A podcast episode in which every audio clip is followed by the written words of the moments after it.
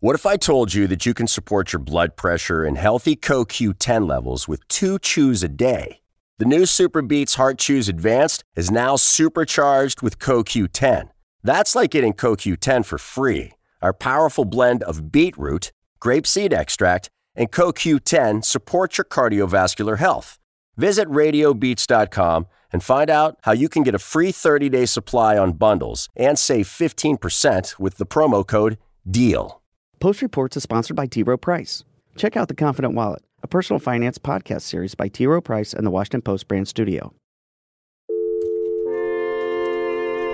From the newsroom of The Washington Post. It's Robert Samuels from The Washington Post. Post, this is Sarah Kaplan.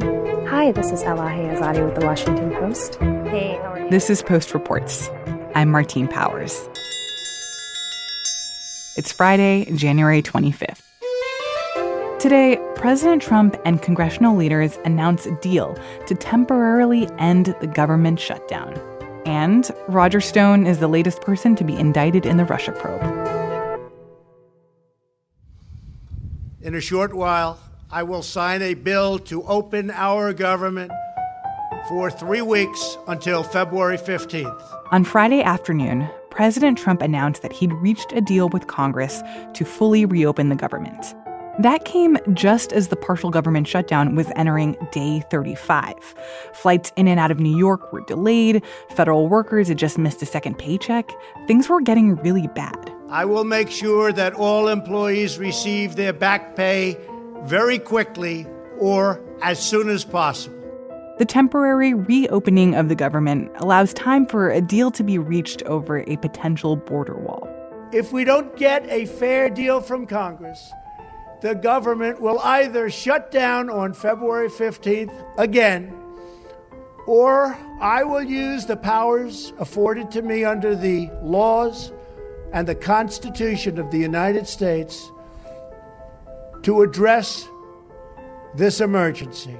Trump spoke from the Rose Garden, and he said that the deal was an opportunity for bipartisanship and for Democrats to come to the table and consider funding, at least partly, a physical barrier on the border. No, there's been no ground uh, made in terms of persuading Democrats to bargain for an actual wall. Paul Kane is a congressional reporter for The Post, and he's calling from the Capitol, near the Senate chambers.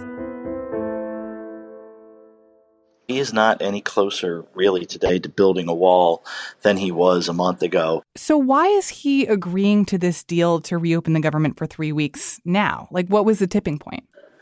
The tipping point is this today, the last couple of days, and through the weekend and into next week, depending on your pay scale. This was the second round, at least the second round of paychecks that the 800,000 furloughed federal workers were going to miss. It was causing havoc. It was causing havoc, and the Republicans, particularly in the Senate, were getting very, very upset. It might not have been showing much in the sort of national polls of people who were impacted by it, but boy, they were hearing from it from their their voters back home. And the final tipping point is, you know, this morning's uh, sort of no shows from FAA and TSA workers that were just bringing uh, federal air- airports to a halt. It, it became untenable anymore, and Senate Republicans were ready for a jailbreak here. So, what's going to happen next? Like, how quickly is the government actually going to reopen? Oh, probably within, technically within a matter of hours. The Senate will pass a continuing resolution in the jargonese of, of Congress. It's just a bill that will be about one page long and it will say government these government agencies XYZ that have not had their full year funding are uh, are hereby given funding to stay open at last year's levels until February 15th. The Senate will pass it, send it to the House, and we expect that the House will do the same and they won't even have bring everybody back for a roll call vote. Instead, they'll just have a, a simple vote. And then the, go straight to the president and he'll sign it. So by the end of today, it will be the all the agencies will be back open. Uh, but most federal workers won't return to work anyway until Monday because they have a, most of them have a Monday to Friday schedule. But if you're uh, touring Washington D.C., you should have all the Smithsonian's open uh, lickety split tomorrow. So How does this deal kind of change the political landscape for, for Trump and for Democrats? Well, to give you an insight to what I'm writing this weekend, it's about how this was the fight that the House Democrats had no intention of fighting you know, they spent all of last year campaigning not about Donald Trump. Their their folks in the toughest races last year were all fixated on things like lowering the cost of prescription drugs, like guaranteeing pre-existing condition protections and health insurance. And they haven't done any any of the things they really said they were going to do. You know, they wanted to hit the ground running and talk about all those things, and they wanted to avoid the trap of getting into a fight with Trump.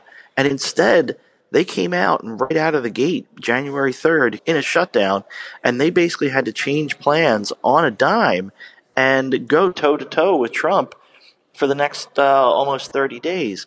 And while some were getting worried, slowly but surely, as the polls came in on their side and they continued to blame Trump, there were Democrats that have told me this week they felt good about their standing. Because even if this wasn't Democrats' original plan, like if this is what a divided Congress looks like. If it's Trump versus Democrats, it seems like the Democrats came out pretty on top on this one. Yes, and they were getting a little bit antsy, but they got sort of steered in the right direction by Pelosi and the leadership team and was all about finding things for them to do and they would come to the Senate side and they would hold protests outside Mitch McConnell's office. It gave them some reassurance about what they were doing and where the fight was. And and they definitely they definitely came out ahead. Shutting down government over a policy difference is self-defeating. It accomplishes nothing but pain and suffering for the country and the American people. That's a lesson we all must bear in mind when this next continuing resolution expires, and that will make its success more likely. We can never hold American workers hostage again. I yield the floor. What are the chances that in three weeks' time we're going to see the government shut right back down? Well, I think that is largely dependent on Trump and what Trump wants to do next. Um, the reality is this they're they're going to take the Homeland Security bill where the fight over the border wall is, and they're going to quote unquote go to conference with the House and Senate committees, so sort of trying to haggle over that. They're not going to resolve the issue. They're just not. It's going to be that the Democrats leading the House side, the Republicans leading the Senate side. They are going to come to a deadlock on this issue, uh, on the issue of the wall. And either we go back into a shutdown, or Trump caves again and just accepts border funding without a without a uh, you know border security, without any language allowing him to build a wall. The other option is he just declares a national emergency and we end up in the courts and we move on from this this sort of brinksmanship over this issue. Paul Kane is a congressional reporter for The Post.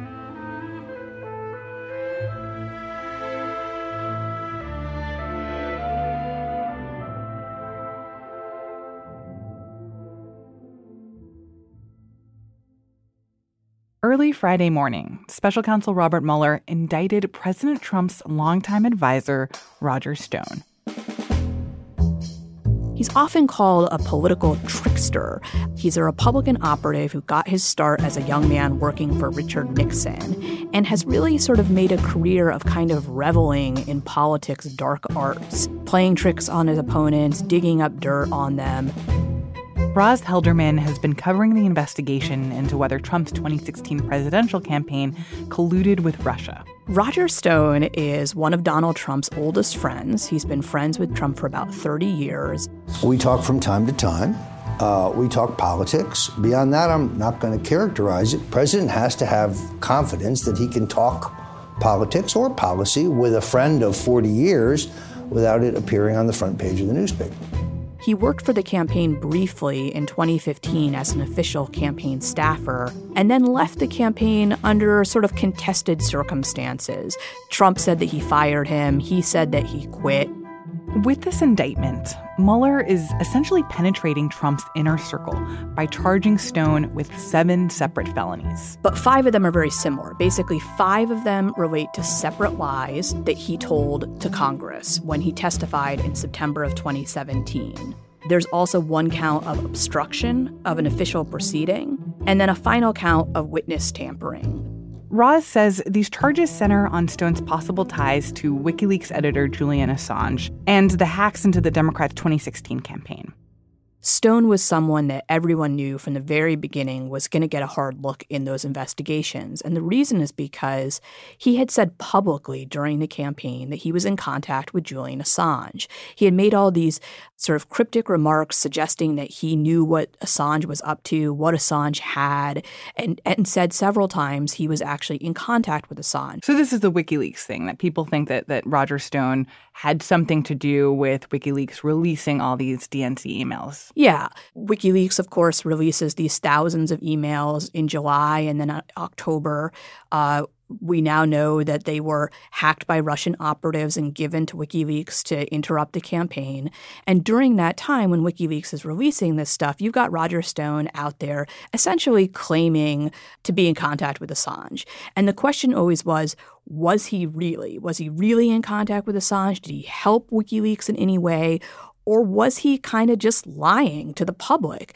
It's very important to know that the indictment does not actually accuse him of having been in contact with Assange. It doesn't speak at all to his actual communications with WikiLeaks. It doesn't say he conspired or colluded, uh, as Trump would tell you. What it says is that when he was asked about these things, once the investigations were opened, he lied. He went before uh, the House Intelligence Committee in September of 2017, and prosecutors say that he told five separate lies.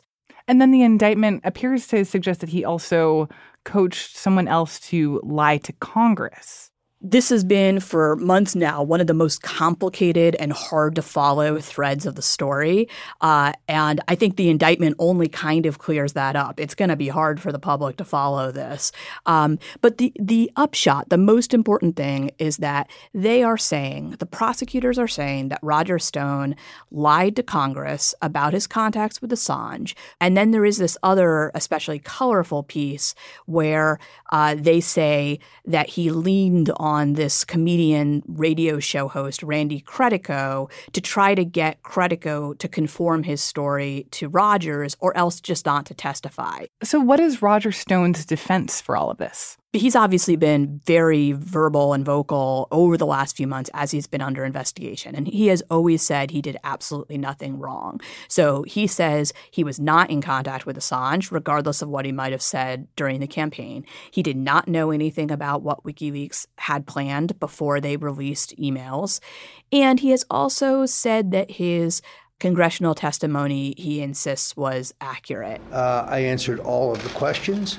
Uh, I made the case that the uh, accusation that I knew about John Podesta's email hack in advance was false, that I knew uh, about the content and source of the WikiLeaks disclosures regarding Hillary Clinton was false. It's interesting because it feels like this is a significant development in the Mueller investigation, but yet it's like not really a smoking gun. It's absolutely not a smoking gun for the heart of the investigation uh, that everyone has been waiting for, which is did the Trump campaign coordinate with Russia to win this election? And this indictment um, doesn't speak to that. It doesn't make that accusation. Um, it, it's kind of, you know, a process crime, it, uh, is what some people would say dismissively. Now, it's not a minor matter. It is not legal to lie to investigators. And I think one key thing we learned from this indictment is how much contact Roger Stone had with the Trump campaign about WikiLeaks. So we don't know whether Roger Stone ever actually made contact with WikiLeaks. He claims he did not, but it's very clear that he was telling people he was. And so you had this world of people who believed that Roger Stone was the guy who knew what WikiLeaks had up its sleeve. Um, so you have this really interesting moment in the indictment where it says that after WikiLeaks released the DNC emails in July of 2016, people will remember that was a big moment. Debbie Wasserman Schultz had to resign as head of the uh, of the DNC as a result. Everyone wanted to know what else did Julian Assange have, and so according to the indictment, a senior campaign official was directed to call Roger Stone and say, What do you know about what WikiLeaks has? So that's a really important moment because it shows you that, you know, people thought Russia was behind this, but the Trump campaign was eager for more. Wherever it was coming from, they wanted it and they wanted to know what was coming next. And there's also this big question. It says the senior campaign official was directed to call Roger Stone Directed by who? We don't know. Was it the president? That's going to be the big question going forward. White House Press Secretary Sarah Sanders said Friday morning that Stone's indictment has nothing to do with President Trump. Later in the day, Stone appeared in court and was released on a $250,000 bond. Speaking over a noisy crowd of protesters and supporters, Stone said that he'll be pleading not guilty and that he won't testify against the president. I look forward to being fully and completely vindicated. Roger Stone will be arraigned in Washington next week.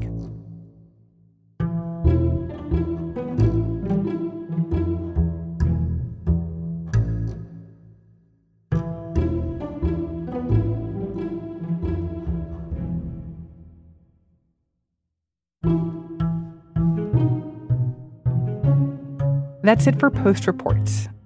Our executive producer is Madhulika Sikka. Our senior producer is Matt Collette. Our producers are Alexis Diao, Reena Flores, Linah Mohammad, Maggie Penman, Jordan Marie Smith, and Ted Muldoon, who composes original music and does sound design for the show. The post director of audio is Jess Stahl. I'm Martine Powers. We'll be back on Monday with more stories from the Washington Post.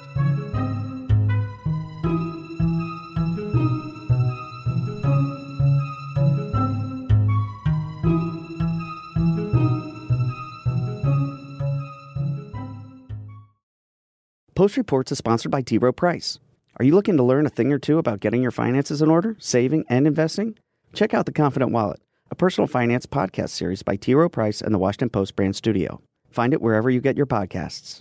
Whether you're a morning person or a bedtime procrastinator, everyone deserves a mattress that works for their style. And you'll find the best mattress for you at Ashley. The new Tempur-Adapt collection at Ashley brings you one of a kind body conforming technology, making every sleep tailored to be your best. The collection also features cool to the touch covers and motion absorption to help minimize sleep disruptions from partners, pets, or kids. Shop the all new Tempur-Adapt collection at Ashley in store or online at ashley.com. Ashley, for the love of home.